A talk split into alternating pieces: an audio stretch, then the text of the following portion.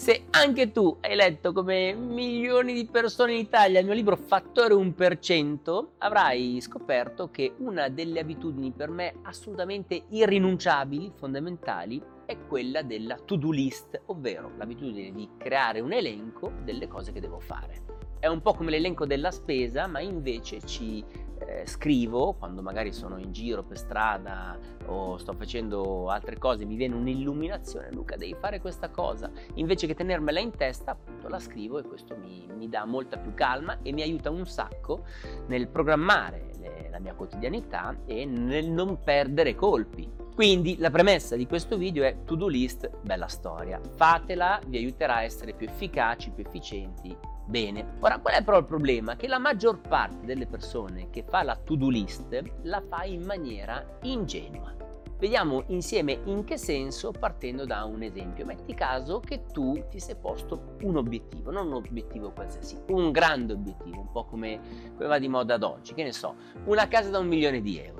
E già questa in realtà è una prima indicazione interessante. Gli obiettivi che vanno per la grande, per la maggiore oggi, sono molto legati a una componente forte in tema avere. Benissimo, comunque tralasciamo per il momento questa cosa. Quello che solitamente le persone fa, dopo che ha deciso che cosa vuole avere, dice ottimo, io sono qui, punto A, cosa devo fare per arrivare a B? E in base a questa riflessione tu tiri giù l'elenco delle cose da fare e ti crei la tua to-do list. Bene, cosa c'è di sbagliato in tutto questo?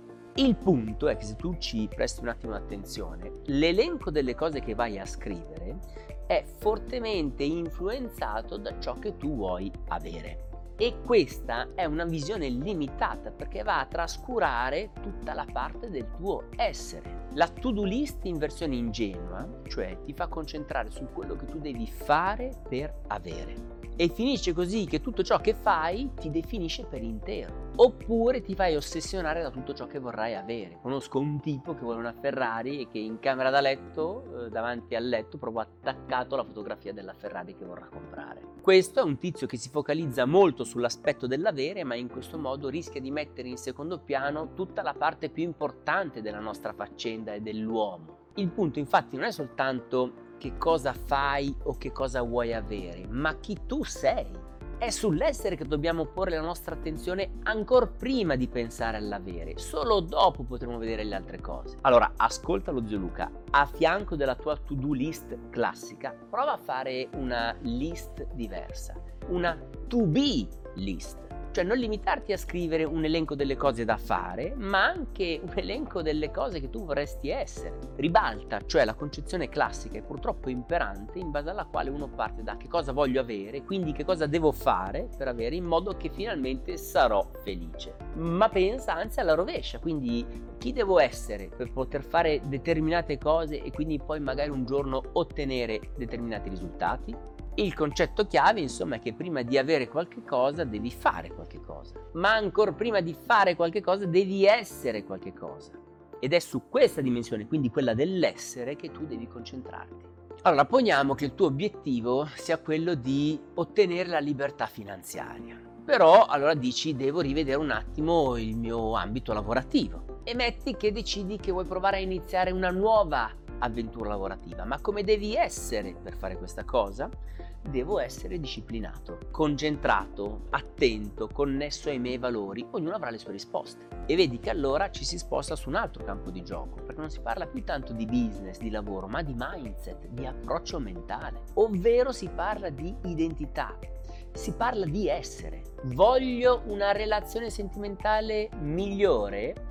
Forse devo essere più comprensivo, forse devo essere più paziente, forse devo essere più flessibile e se riuscirò a esserlo, magari un giorno avrò una relazione sentimentale diversa. Purtroppo quello che oggi succede è che a furia di rincorrere il fare e l'avere, l'essere viene tagliato fuori. Ci dimentichiamo che ci sia quasi. Allora, prendi il mio caso e metti che dopo aver scritto con grande successo e soddisfazione il mio primo libro, Fattore 1%, bestseller pazzesco, grandissimo, io decida che da qui a due anni voglio avere un nuovo libro. Bene, caso A, ragiono alla vecchia maniera. Se voglio avere il libro, che cosa mai devo fare? Beh, se voglio avere un manoscritto completo da consegnare al mio editore, devo fare delle ricerche, devo scrivere un indice, devo ritagliarmi ogni giorno in agenda un'ora per scrivere dei capitoli, eccetera, eccetera, eccetera. Ottimo, giusto, ma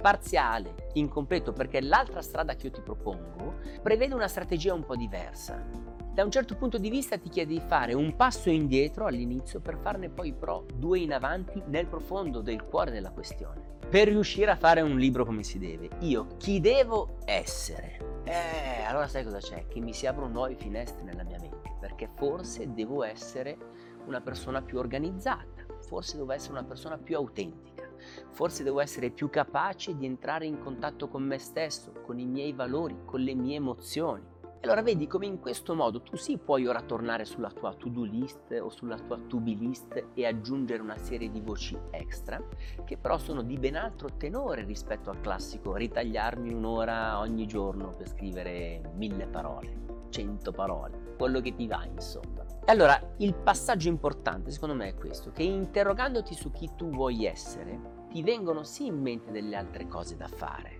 ma in questo caso è un fare a servizio dell'essere e non un fare a servizio dell'avere come nella precedente versione. Per essere organizzato devo fare dei corsi sull'organizzazione, devo leggere dei testi sull'organizzazione, devo eh, ritagliarmi degli spazi quotidiani nel quale sistemare le mie cose per essere autentico devo fare meditazione, devo fare un viaggio in un monastero per recuperare il contatto con me stesso, devo scrivere un diario ogni giorno nel quale inizio un dialogo interiore con me stesso, eccetera, eccetera, eccetera. Ecco, finalmente in questo modo che il fare e l'essere dialogano tra loro e ci aiutano ad ottenere un livello di avere più efficace, più completo, più profondo, più significativo. Cari amici, il percorso è questo. Essere, fare, avere. No avere, fare, essere. Concentratevi anche voi sulla vostra to-be list in modo da avere una to-do list a tutti gli effetti capace di rendervi delle persone soddisfatte e più serene.